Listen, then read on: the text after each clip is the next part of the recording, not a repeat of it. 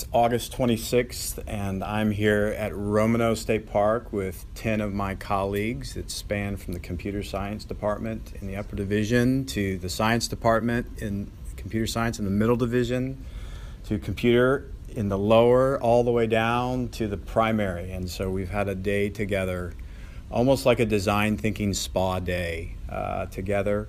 We've had a chance to really learn more about our own compelling story around computer science and STEAM, and also having conversations about what we want the future of our program to look like going forward. And so we've really kind of dug in around questions like, how do we inspire more kids to engage topics related to computer science, and how do we also inspire and engage more girls in the process? And so this afternoon, we've really spent some time trying to really articulate a number of important things going forward to help us really build something together. Our metaphor has been building a bridge, and so we're really trying to articulate as a team how we're going to move forward to begin to build the bridge.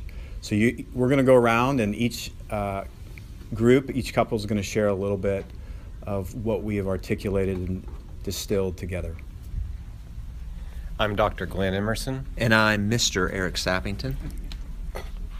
We have a list about how to encourage girls to participate more in computer science.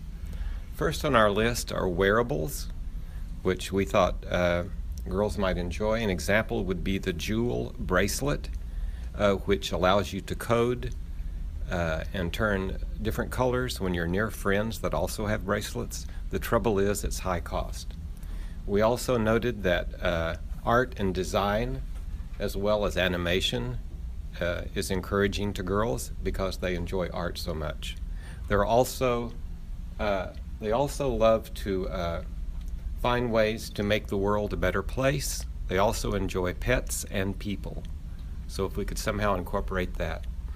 Another idea we had was Ignite Talks, which is a series of events where speakers have 5 minutes to talk on a subject, accompanied by about 20 slides and 15 seconds each slide. It's automatically advanced. We also thought that they will, well, I know because my daughter is one of them who loves Minecraft and Minecraft programming, and that might be a way to engage and bring in girls who enjoy that. We also noticed that it's important that they collaborate with one another and have an opportunity for group projects. And it's important that they see role models in these positions, that they not only see themselves in the classroom, but also other women in the classroom teaching them these technology and computer science ideas. This is Eric Ebert. Jason Reich.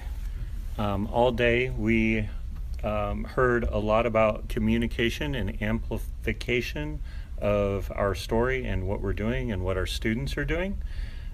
So again, the Student Ignite Talks are a way for students to communicate a project or communicate something that they're passionate about and share that with other students and get that communication going between students by word of mouth. We also talked about sharing across divisions and the importance of getting middle division students and upper division students to talk together, to have a mentorship element to that, and also having middle division students and lower division students talk to each other to share what's happening, to get students interested, and to kind of tee up what's happening in the next division. We also talked about having a career day or a STEM day at Cassidy. Perhaps it's something we could do in the future. Bring in alumni, bring in speakers, have little mini courses around STEM topics and things that students could do. And students can both keep track of and curate ideas and artifacts as through digital portfolios. There's a lot going on with Seesaw and Cassidy right now across all the divisions. And so as we kind of think about digital portfolios and how that should become an element of assessment and a way for students to share their artifacts, a couple of ways they might do that is put podcasts in a public place, put screencasts up, and perhaps also some of their code or pictures of what they've done. Oh, I thought of one more thing that at www.independentschoolcsi.com we have stuff that our upper division and even middle division kids could take advantage of, and over time we'll be able to showcase student work on that site. I'm Shannon Simmons. I'm Michelle Freeland, and we were tasked with summarizing the ideas that the group had about how to get more students in general involved in the computer science curriculum. Shannon and I decided that it really boiled down to three main factors. We need time, a place, and motivation. For time, we felt like incentivizing the computer science plus X curriculum in the upper division would allow for students to get graduation credit for their courses that they take. It would provide credit for colleges, and it would also free up time for their computer science courses because it would be a part of their typical core course load. And that would be a multidisciplinary course integrated with computer science for actual graduation credit. For a place, we thought that a makerspace lab would give the students an opportunity to create and to experiment and to fail and to succeed and all of the things involved in the learning process. We have labs starting in lower and finding places in middle and upper school for students to experience this would be a great thing.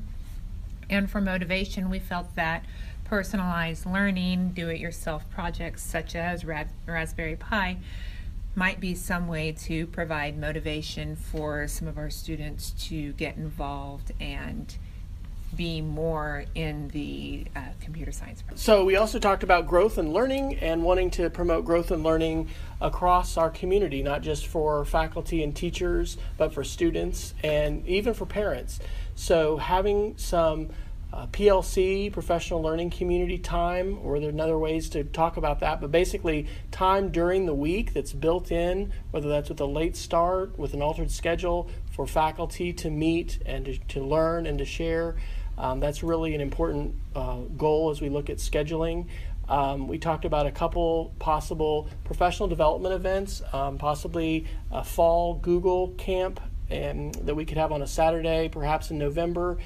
And then we've talked for a while about having some kind of a teacher institute in the summer, so perhaps a mid-June and one that I've been a part of in the last few, well, not the last year, but a couple years prior to that was called STEM Seeds, but just a chance for teachers to come and teach a lesson and then have other teachers take that and then, you know, be able to increase our toolboxes and our strategy sets for skills and things that we can teach or ways that we can integrate STEM into lessons.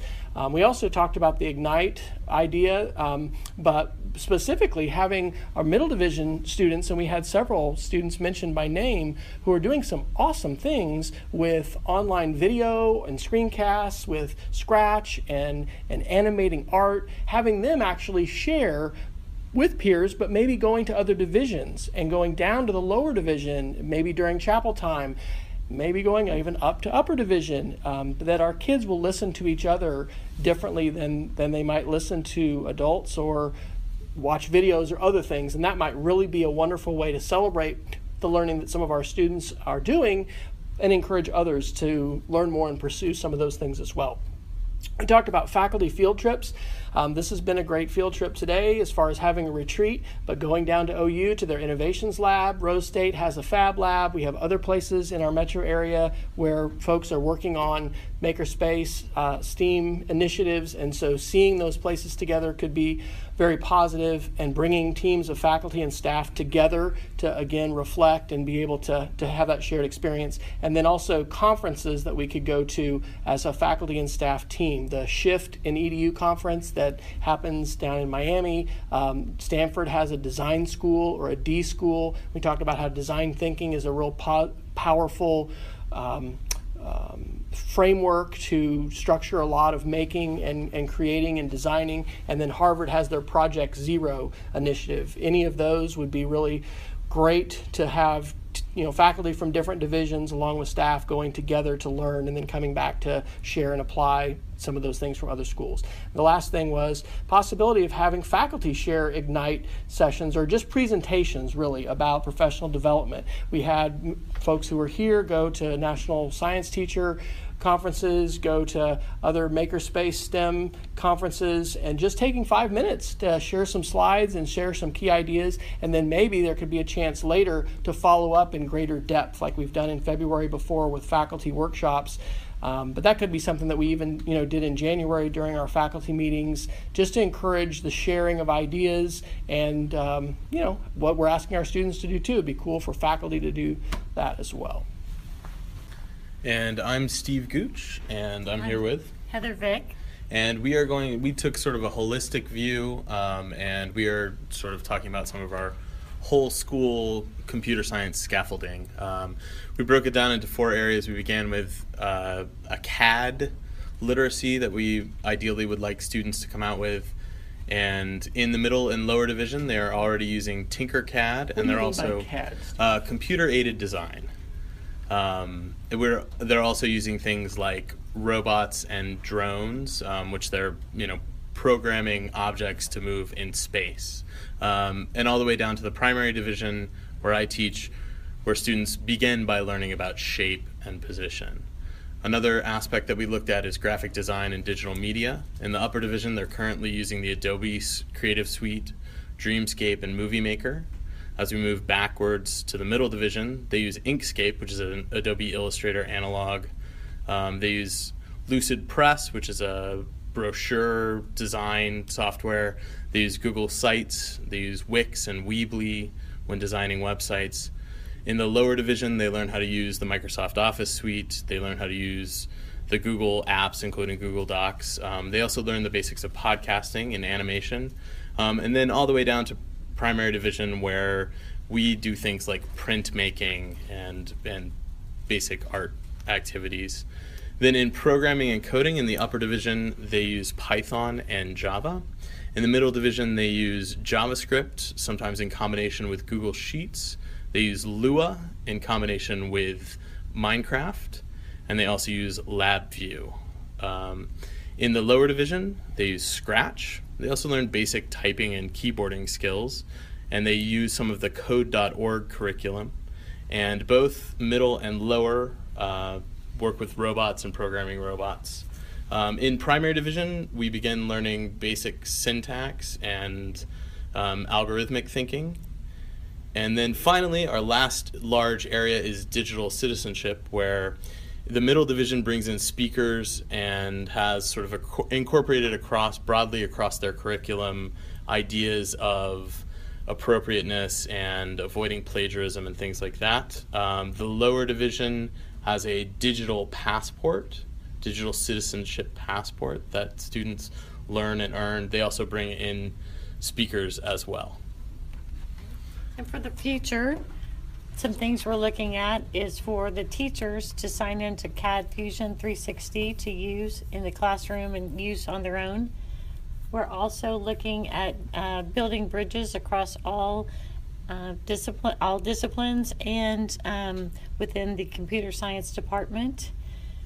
We're also going to expand the Seesaw from pre-K through 12, the use of the Seesaw app.